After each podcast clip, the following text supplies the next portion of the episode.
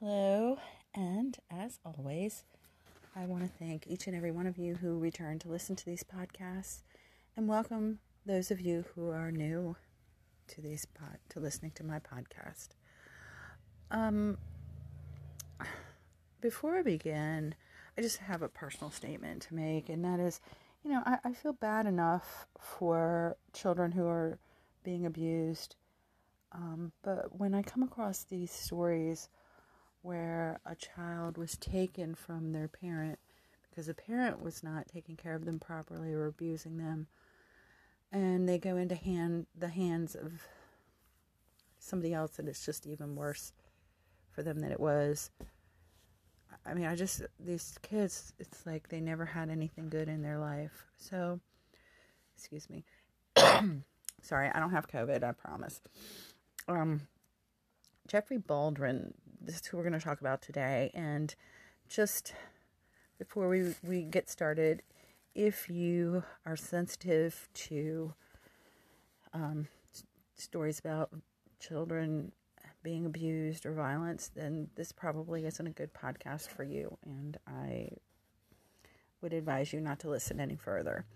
But little Jeffrey Baldwin, he was born January 20th, 1997, and he passed away on November 30th, 2002. He was a Canadian child whose death was from septic shock after years of mistreatment by his grandparents, Elva Bottineau and Norman Kidman, and led to significant changes in policy by the Children's Aid Societies in granting custody of children to relatives. So he was born in the Doctors Hospital, which is now part of Toronto Western Hospital in Toronto the son of Yvonne Kidman and Richard Baldwin.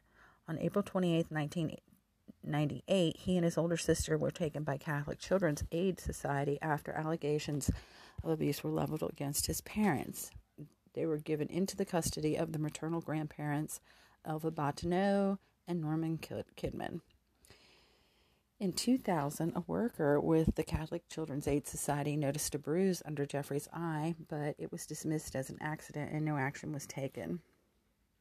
According to later court testimony, Jeffrey and his sister were kept in a locked room at night with a furnace vents shut. And if you don't know, Canada can get very, very cold. And um, when they were released, they were forced to eat with their hands on a mat on the floor.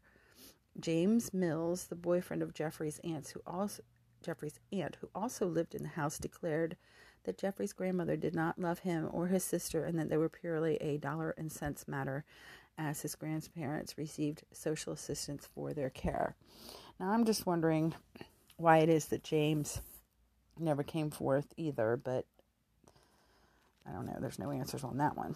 So, on the evening of November 30, 2002, the grandparents called 911 to report that Jeffrey was no longer breathing. Upon arrival, emergency workers noticed that his body was covered in sores, bruises, and abrasions. And his weight was slightly less than his weight on his first birthday, almost five years earlier.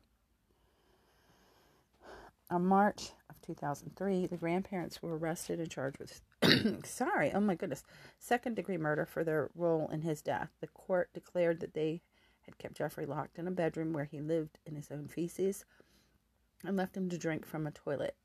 The judge was told that the pair used the children as a source of income, collecting government support checks while offering very little in return.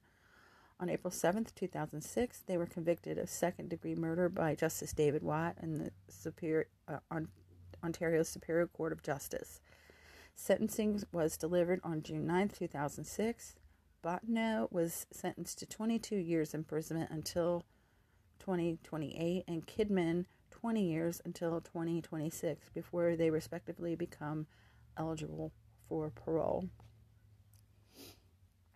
On November 22nd in 2013, Todd Boyce, a fellow Canadian unrelated to Jeffrey Baldwin, started a $25,000 crowdfunding campaign on Indiegogo over two months to erect a bronze statue in Greenwood Park, Toronto, depicting Jeffrey dressed as Superman, a superhero that he loved. Over $36,000 was raised. And in July 14, DC Comics denied permission to use the S and the Superman logo on the statue. However, the decision was later reversed and the use of the logo was allowed, and the statue was unveiled in the park on October 18th, 2014. McKee is not the only deceased child from the hands of an abuser that has a statue or some sort of memorial erected. Um, Sylvia Likens as well has uh, some type of a memorial erected for her. Uh, this is in Indiana, and I'm trying to cover that case, but it is so extensive that you know the information is it's a lot, and so getting it into a a manageable podcast I haven't been able to accomplish yet, but I really want to cover that case. oh my God, have you ever heard anybody cough so much? So, like I said at the beginning of the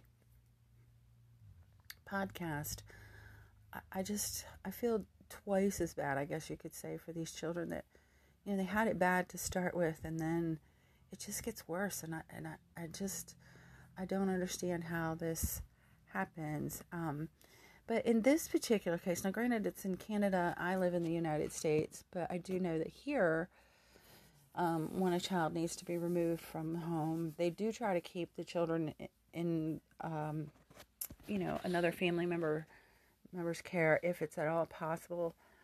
But I think there is something to be said, uh, especially in a case where you're going from, say, a parent to a grandparent.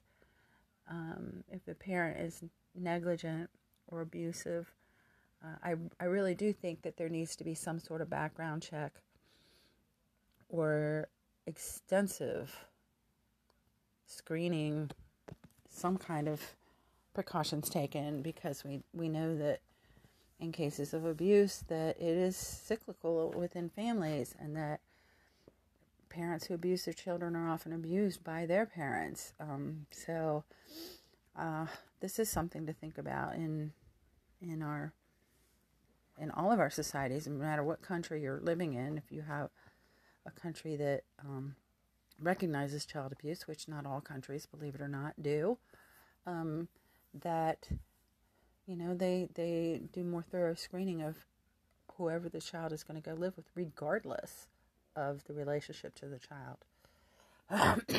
Good grief. I'm so sorry. I do apologize for all the coughing. Um i do want to leave people with a final thought in that you know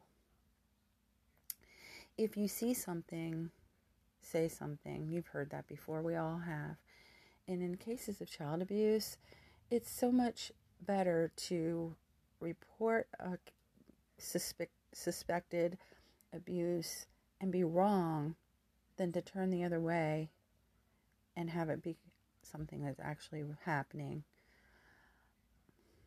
I don't really have a happy note to end this on. I do apologize, I feel, for this little boy. But I do want to remind everybody to stay safe, and I will see you again. Bye bye.